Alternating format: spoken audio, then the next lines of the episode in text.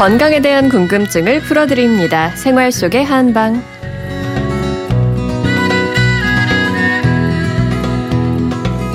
목요일부터 토요일까지 동국대학교 한의과대학 정지천 교수와 함께 건강에 대한 궁금증 풀어드리고 있습니다. 오늘은 100세까지 건강하려면 어떤 음식들을 즐겨 먹어야 하는지 그리고 어떤 생활 습관이 중요한지 배워보는 100세 식탁 시간인데요. 매주 한 분씩 직접 이야기를 들어보고 또 건강에 필요한 정보도 챙겨드리고 있습니다. 오늘도 정지천 교수님 그리고 이수림 리포터와 함께합니다. 안녕하세요. 네, 안녕하세요. 안녕하세요. 이수림 리포터 오늘 어떤 분 만나고 오셨나요? 네, 이번에 제가 만나뵙고 온 어르신은 경 기도 양주에 살고 계신 문용현 할아버님입니다. 어르신께서는 올해로 71 되셨는데요. 예. 건강한 아침에 문자 보내주실 때 71세 청년이라고 보내주셨거든요. 네. 직접 뵀을 때도 역시 젊은 에너지, 그 청년의 마음을 갖고 사시는 멋진 어른이셨습니다. 제가 100세 식탁에서 건강한 어르신들을 뵙고 나면 항상 느끼는 공통점들이 있었거든요. 어르신들이 다 웃는 얼굴이고요. 어. 항상 긍정적인 마음을 갖고 살아야 한다라는 말씀을 꼭 해주셨다는 거였거든요. 네. 역시 문용현 어르신께서도 제가 그 긍정의 기운을 잔뜩 받고 왔고요. 어떻게 하면 즐겁게 건강을 유지할 수 있는지 들었습니다. 먼저 어르신께 식습관을 여쭤봤습니다. 견과류를 내가 잘 갈아서 먹어요. 한 보통 열 서너 가지를 해가지고 호두, 잣, 검은깨, 들깨, 블루베리, 양배추 요런 거 조그만 거, 그다음에 사과 우유에 넣어가지고 갈아가지고 두 컵 해가지고 애기 엄마 한 잔 주고 나 한 잔 먹고 그러고 그거하고 우엉차도 내가 만들어 놨고 임진숙 내가 산에 가서 캔 그 둥글레차하고 하수오라는 그 약초 있어요. 여러 가지 해놔놓고 하나씩 하나씩 끓여서 이렇게 먹는 게 많아요. 직접 만드는 거. 덜국화도 가서 뜯어다가 만들어 놓고 따가지 와가지고 가을에 깨끗이 씻어가지고 말려야죠. 바짝 말려가지고 밀봉해가지고 딱 넣어놨다가 한 두 입, 세 입만 넣으면 한 자, 한 자씩 나와요. 그러면 향이 참 좋아. 밤에 잘 때 먹으면 수면을 잘 하게 돼요. 어르신께서 평소에 음료라든지 차 종류에 신경을 많이 쓰시는 것 같은데요. 그냥 사서 드시는 것도 아니고 직접 캔 둥글레, 우엉, 들국화 같은 거를 다 부지런하게 만들어서 드시네요. 네, 맞습니다. 어르신 집에는 직접 만든 차 종류가 많다는 게 특징이고요. 들으신 대로 아침에 견과류 주스를 갈아서 아내분께 드린다고 하셨잖아요. 네. 이렇게 마시는 것뿐만 아니라 평소에 요리도 참 잘하셔서 오. 나물, 된장 같은 이런 토속적인 식단으로 식탁을 직접 차리신다고 합니다. 그렇군요.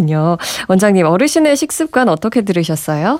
예, 뭐 견과류에 블루베리, 양배추 등등 뭐 슈퍼푸드에 속하는 음식들을 잘 드시고 있네요. 예. 이 다만 이제 그 우엉이라든가 인진숙은요 이게 차가운 성질입니다. 네. 그래서 만약 몸이 냉하고 배속이 냉한 편이라면 이 오래 드시는 것이 해로울 수도 있죠. 네. 자 그리고 이 덜국화를 뜯어서 말려서 차로 마신다고 하셨는데 이 주의를 요합니다. 오. 아, 왜냐하면요 국화 종류가 참 많은데 크게 나눠 보면은 산국하고 감국 두 종류거든요. 네. 그 중에서 한약재로 먹을 수 있는 것은 감국입니다.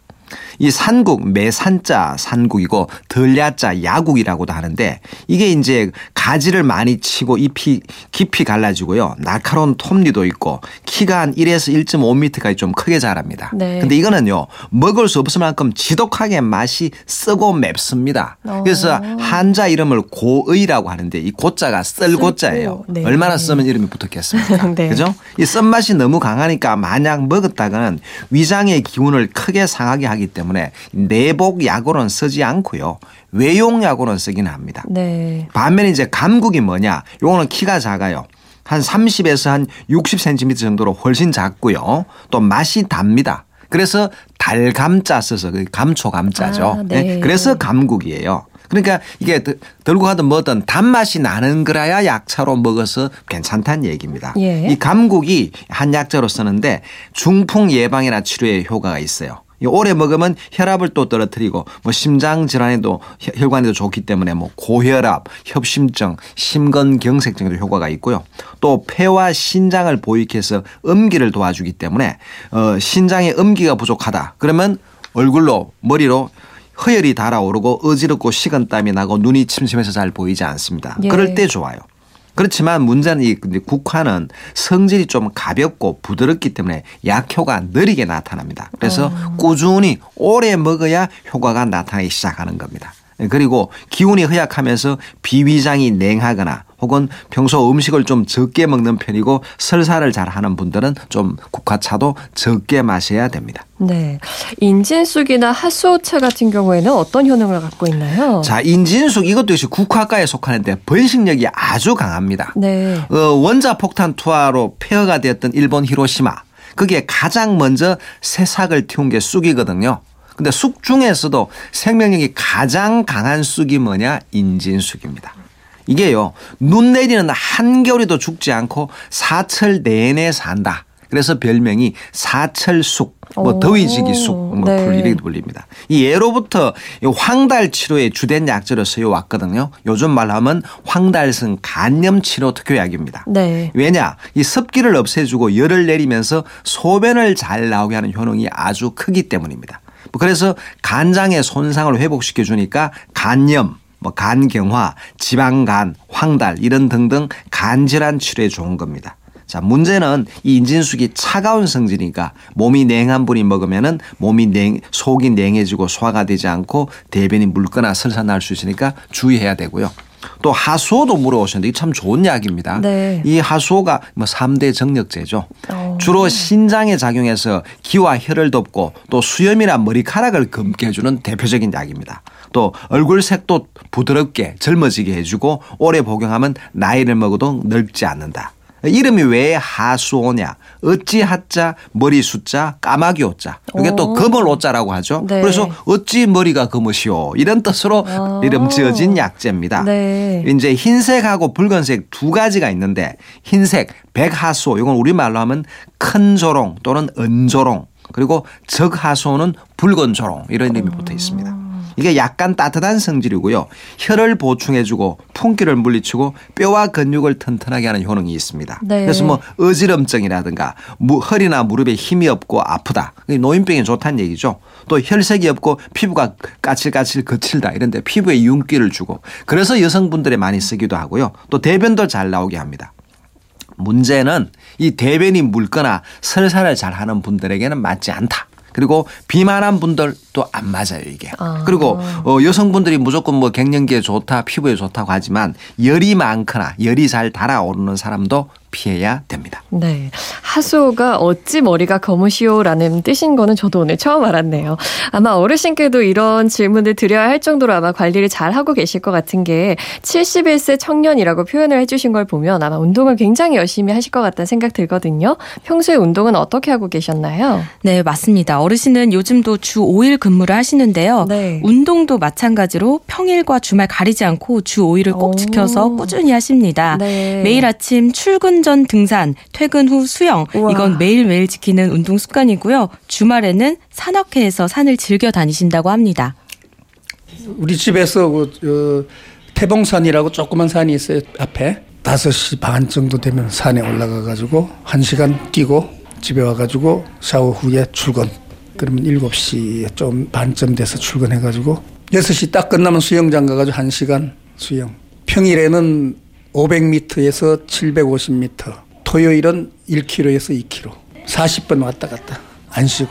그래도 이 지구력은 아직도 있어가지고 한 번도 안 쉬고 2km는 뭐 그랬더니 하니까. 산악회는 내가 지금 세 군데가 가입이 돼 있는데 우리 한 달에 좀 큰 산 한두 번 이렇게 좀 다니는 그런 정도로 산을 좋아해요. 1년에 1회 내지 2회는 장거리 가가지고 오대산이라든지 뭐 소백산 이런 데 가면 1박도 하고 원래 좋아해요 내가 산을. 와, 어르신께서 매일같이 운동하시는 그 습관들, 또 생활 속에서 산을 즐겨 다신, 다니시는 그런 것들 이야기를 들어봤는데, 원장님은 어떻게 들으셨나요? 아, 뭐, 저 이 목소리에서 벌써 힘이 느껴지지 않습니까? 네, 아, 진짜 맞습니다. 청년이란 말인데. 아까 제가 들어보니까 우리 애 엄마라 하셨단 말이에요. 아, 맞아요. 이 연세 우리 할머니, 우리 집에 할머니 이렇게 그쵸. 하는데. 아니, 이분 아이들, 자식, 자녀, 자녀분들이 아마 벌써 서른은 넘었을 것 같은데. 그쵸. 참두 분 너무 젊게 사시는 청년 부부신 것 예. 같습니다. 자, 우선 이 71세 연세에 아침에 출근해서 저녁 6시까지 근무를 하시잖아요. 예. 그것도 적은 일이 아닐 텐데 이 아침 식전에 산을 그것도 한 시간이나 뛰고 그렇죠. 또 저녁 퇴근 후에는 수영을 한 시간 하고 와. 주말에 등산 다니고 이쯤 되면 운동 선수 아닙니까? 그러니까요. 뭐 시니어 선수라고 하면 되겠습니다. 아, 요- 그런데 이제 문제는 이제 운동하신 뒤에 뭐 피로감이라든가 혹은 뭐 별다른 나쁜 증상들이 나타나지 않는다면 문제가 없겠지만 그래도 제가 보기에는 연세에 비해서는 운동량이 상당히 많은 편으로 여겨지긴 하는데 그래도 워낙 뭐 체력이 좋하다면 뭐 특출한 분이라면은 문제가 없습니다. 그래 어쨌건 연세가 있으시니까 또 계절이 또 바뀌고 하니까 늘 몸 상태를 점검하면서 운동량을 조절하는 것이 좋지 않을까. 특히 여름철 겨울철에는 운동량 조절이 필요합니다. 네. 어르신께서 물론 건강하시지만 평소에 건강과 관련해서 궁금해 하셨던 점이나 아니면 고민 혹시 있으신가요? 네, 어르신께서는 다른 것보다 요즘 들어서 입마름 증상이 생겨서 고민이라고 하셨습니다. 특히 새벽에 증상이 심해지신다고 합니다. 입이 마르는 것에 대해서는 고민하시는 어르신들도 많으실 텐데요. 네. 잠을 자는 동안 마르는 건 어떻게 해결해야 할지 또 건강에 문제가 있는 건 아닌지 걱정이 되신다고 합니다. 새벽으로 입이 바짝바짝 새벽으로만 다 괜찮은데 새벽에 입만 마르는 거. 그러니까 이 목이 마르는 게 아니고 입만 바싹바싹 말라버려. 그렇게 이 증상이 있으면은 날 방법을 해야 되는데 뭐 약국도 병원도 안 가봐가지고 원장님 어르신께서 입마름 증상이 있다고 하셨는데 밤에 특히 심해지는 그런데 이유가 있나요? 예, 글쎄 이게 새벽에 증상이 심해진다 하셨는데 네. 그렇다면 새벽에 깨서 안다는 얘기 아닙니까? 그쵸. 근데 그게 더 저는 또 좀 문제일 가능성이 많습니다.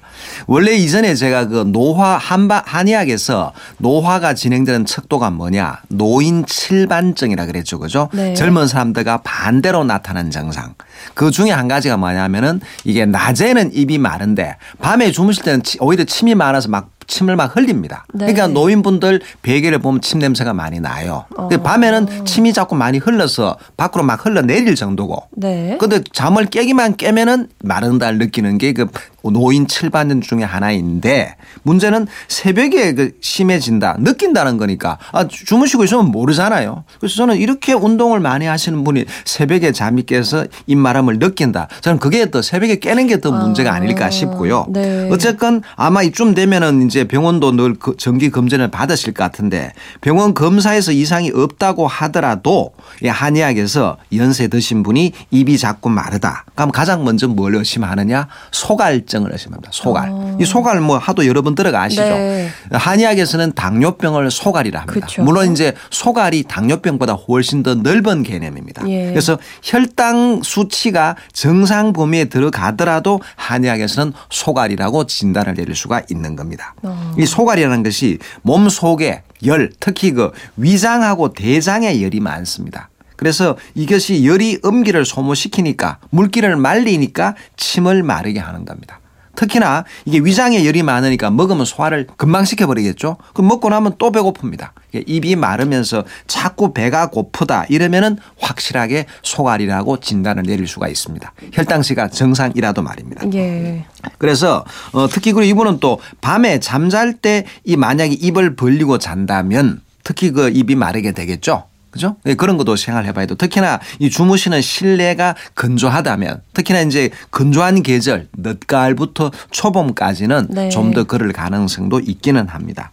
근데 일단은 이제 이렇게 연세 드신 분 입이 마르다는 것은 몸 속에 물기가 부족, 뭐 한의학적 용어로는 음기 부족 혹은 진액 부족이라 그러는데 결국 물기가 부족한 가능성이 있지는 않지 진찰해 봐야 됩니다. 뭐 전에도 늘 말씀드렸듯이 연세가 들수록 몸 속에 물 함량은 줄어집니다. 네. 젊은 사람에 비해서 뭐 한 5%에서 10% 정도로 물기가 확 줄어버립니다. 음. 그러니까 이 갈증을 자주 자주 느낄 수가 있는 건데 예, 특히나 이제 연세 드신 분들은 나이가 들면서 한 40이 되면은 몸 속에 음기가 반으로 준다. 젊을 때 반이라는 얘기입니다. 그러니까 70이니까 훨씬 더 적어지겠죠. 그죠? 예. 그래서 음기가 부족하다. 음기라는 게 물기온이니까 그것이 부족해지면 침도 적게 만들어주고 입도 마를 수밖에 없다.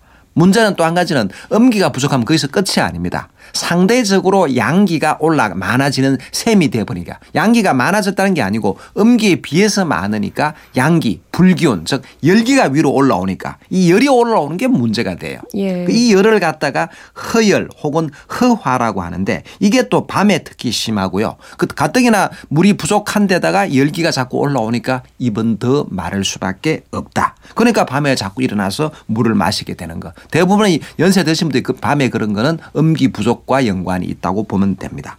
그래서 그렇군요. 문제는 이제 이분 같은 네. 경우에는 이제 밤에 특히나 입이 마른 증상이 어, 낮 동안에 운동량이 많고 어. 활동량이 많으시고 혹시 또 운동할 때 땀을 많이 흘리신다면 그것과 연관이 되는지를 검토하는 것이 필요하겠습니다. 그렇군요.